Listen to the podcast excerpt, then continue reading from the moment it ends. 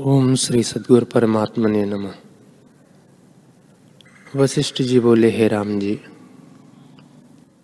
जब वैराग्य और अभ्यास रूपी जल से मन निर्मल होता है, तब ब्रह्म ज्ञान रूपी रंग चढ़ता है और सर्व आत्मा ही बासता है।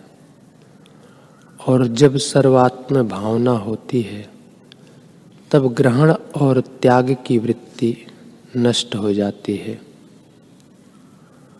और बंद मोक्ष भी नहीं रहता।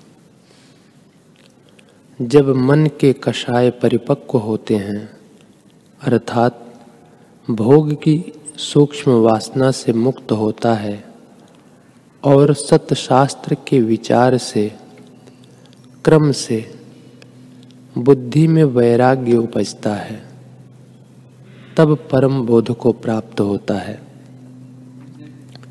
और कमल की नाई बुद्धि खिल जाती है।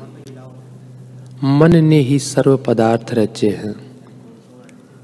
जब उससे मिलकर तद्रुप हो जाता है, उसका नाम सम्यक ज्ञान है।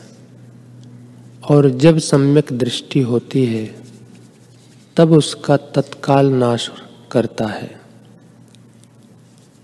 जब भीतर बाहर दृश्य को त्याग करता है और मन सतभाव में स्थित होता है तब परम पद को प्राप्त हुआ कहता है।